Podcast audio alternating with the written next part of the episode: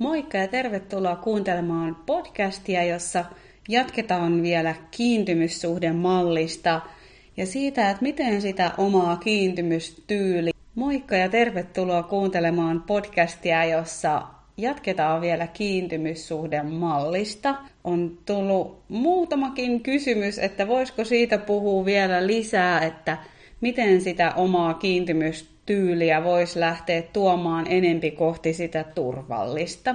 Mä en tässä nyt käytä aikaa siihen, että mä kuvaan näitä tyyppejä nyt enää kauhean syvällisesti, eli jos koko kiintymyssuhdemalli on ihan, ihan vielä vieras juttu, niin sitten suosittelen, että kannattaa kuunnella ne aiemmat podcastit, jossa käydään tätä kiintymyssuhdeteoriaa ja näitä kiintymystyylejä läpi tarkemmin. Sen verran vaan kertauksena, eli nämä tyylit siis on, on välttelevä, ristiriitainen ja turvallinen.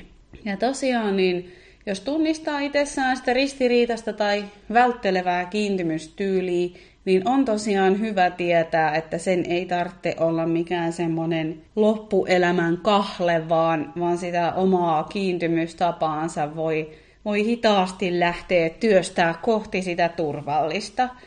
Mä itse ajattelen kuitenkin niin, mulla on siis tämä ristiriitainen kiintymystyyli ja mä jotenkin uskon näin, että se on, koska se on se mun jotenkin primääri kiintymystyyli, niin vaikka miten työstän tätä turvallista ja, ja koenkin, että se oma kiintymystyyli on paljon turvallisempi mitä aiemmin, niin silti tällaisten ristiriitaisten taipumuksien suhteen, niin mun on varmaan ihan hyvä olla tarkkana, ehkä jopa elämän loppuun asti.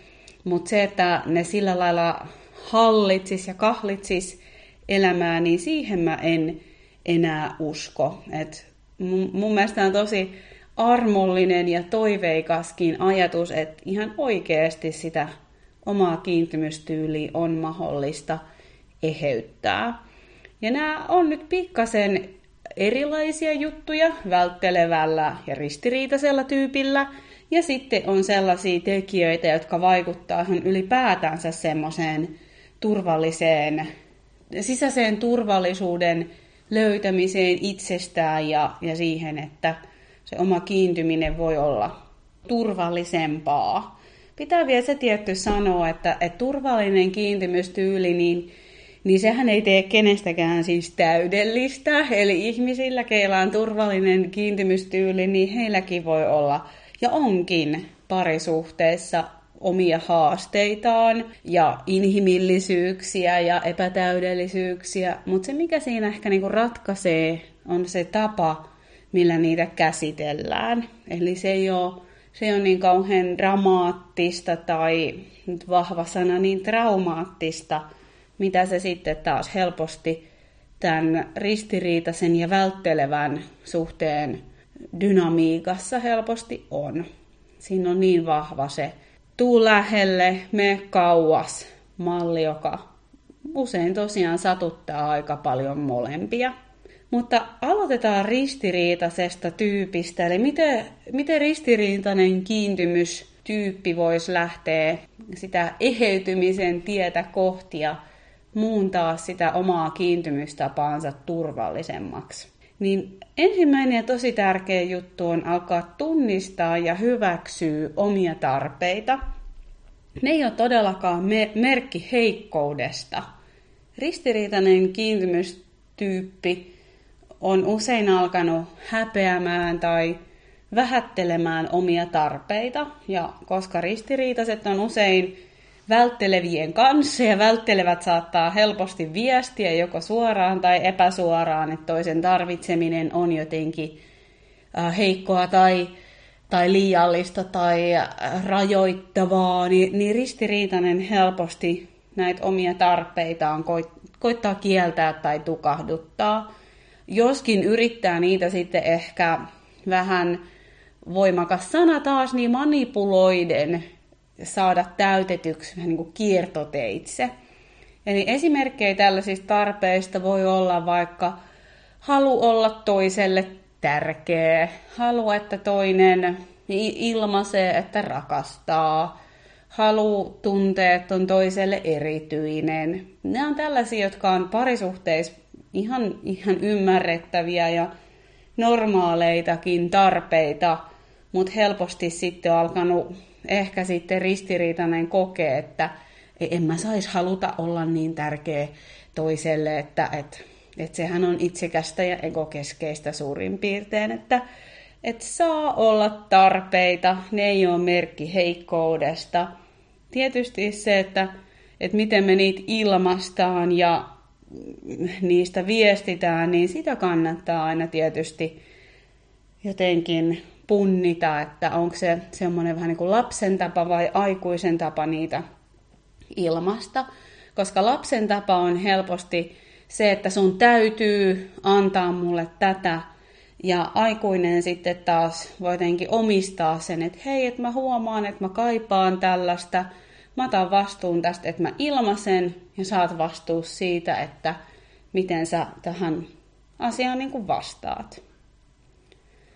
Sitten toinen tärkeä asia ristiriitaisen tyypin eheytymiselle on alkaa tunnistaa tämä välttelevä malli ja kieltäytyy jahtaamasta, kieltäytyy jotenkin muuttamasta, kieltäytyy siitä kissahiiripelistä.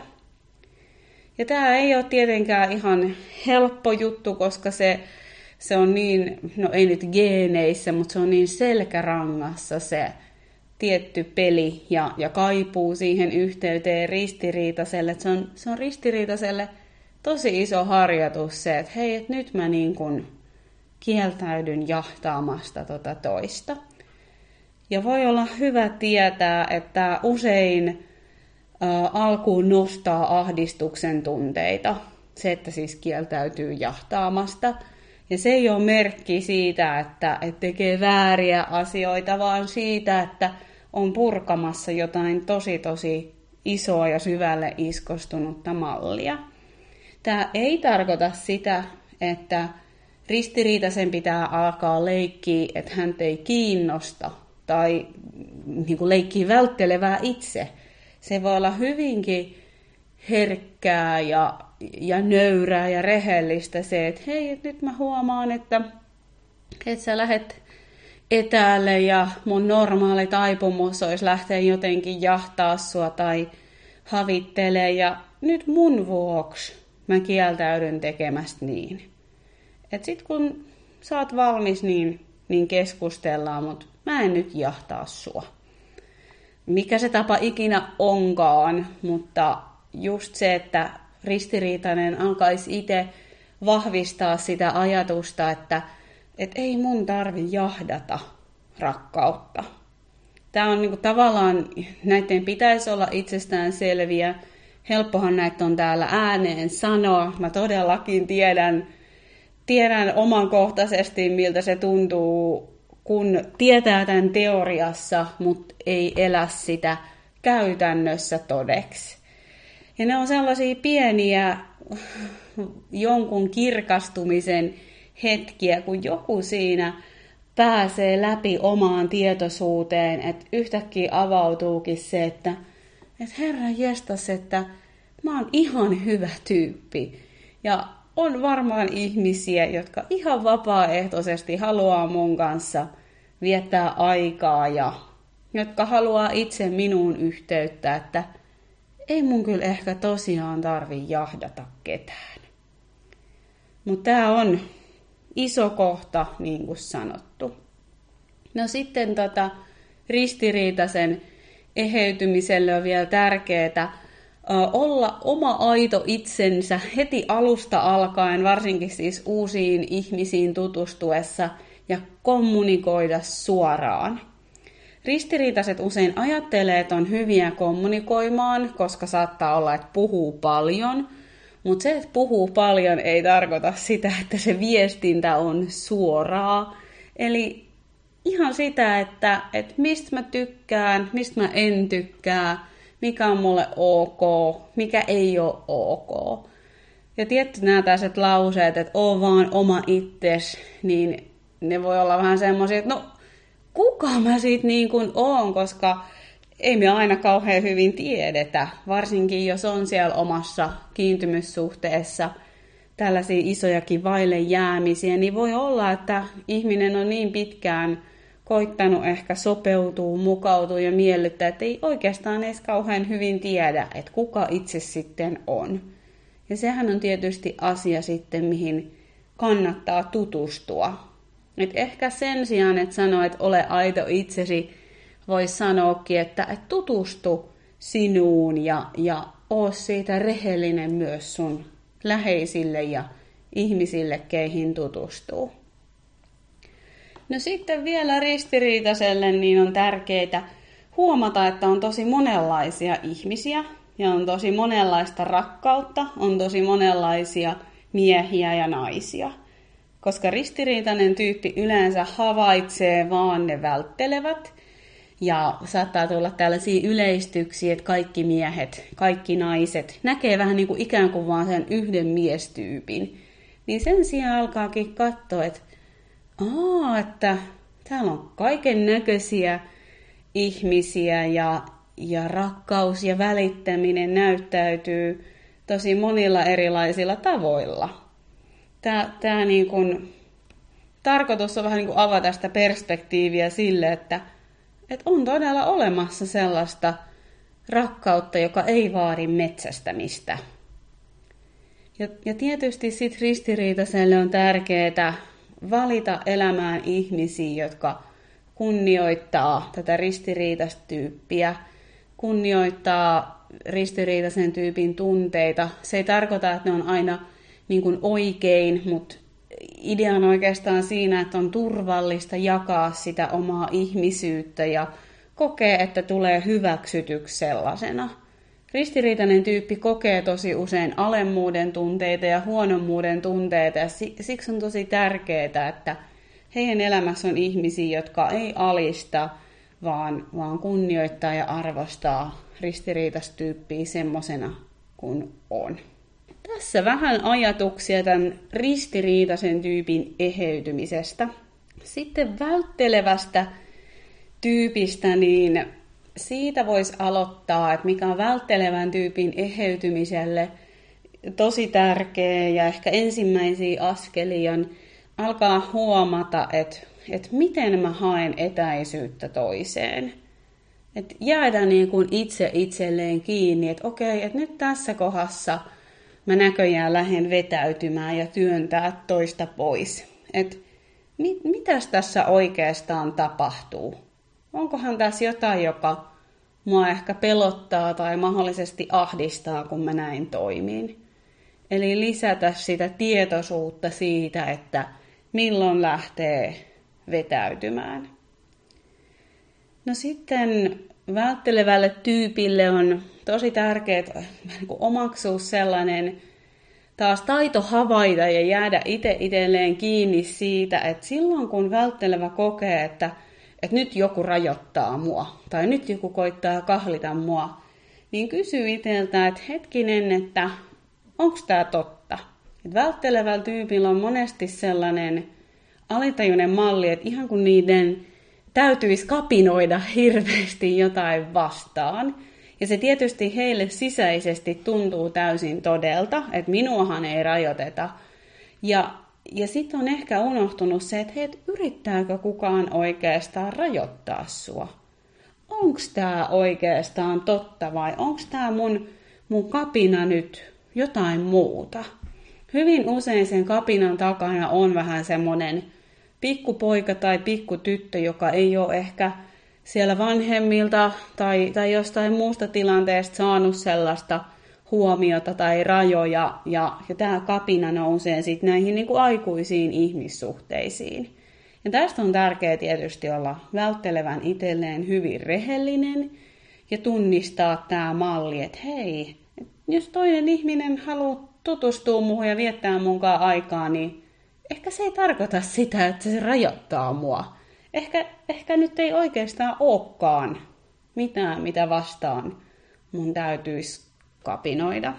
Ja tietysti niin mä uskon toki molempien tyyppien kohdalla, että, että katsaus ja tutustuminen siihen omaan lapsuuden tunneilmastoon ja minkälainen se dynamiikka niiden omien huoltajien ja vanhempien kanssa, niin onhan se ihan tosi tärkeää.